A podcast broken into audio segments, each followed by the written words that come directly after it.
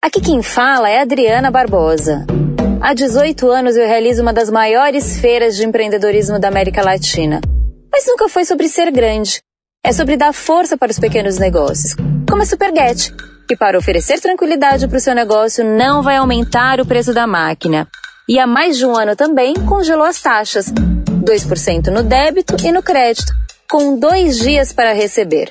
Além disso, está lançando junto comigo o podcast Superar com dicas e histórias de empreendedores que acreditam na força dos pequenos. Isso é consistência e compromisso com você. Para saber mais, acesse superget.com.br. O que a gente pode fazer por você hoje, Santander. Direto da Fonte, com Sônia Rassi.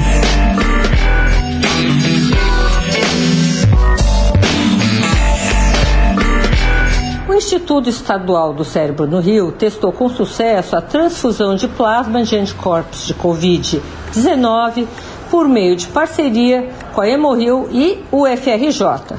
Em São Paulo, experiência simultânea e parecida foi feita pelos hospitais Sírio-Libanês e Einstein, todos em pacientes semigraves e graves. O infectologista Luiz Vicente Riso, do Einstein, me contou que essa primeira fase testou a segurança do uso todos 70 pacientes à beira de intubação que tomaram plasma quando indicado, nenhum precisou ser intubado. Isto posto, o infectologista Esper Calas, que é do Sírio Libanês e também da USP, desenhou uma segunda fase que já está em curso aí há três semanas. Ela inclui o HC de São Paulo, o HC de Ribeirão, Unicamp e outras dezenas de hospitais.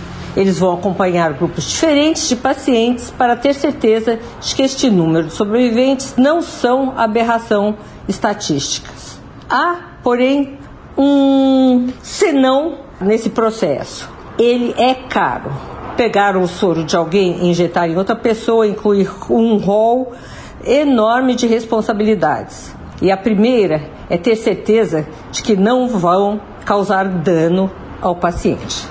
Sônia Raci, direto da fonte para a Rádio Eldorado.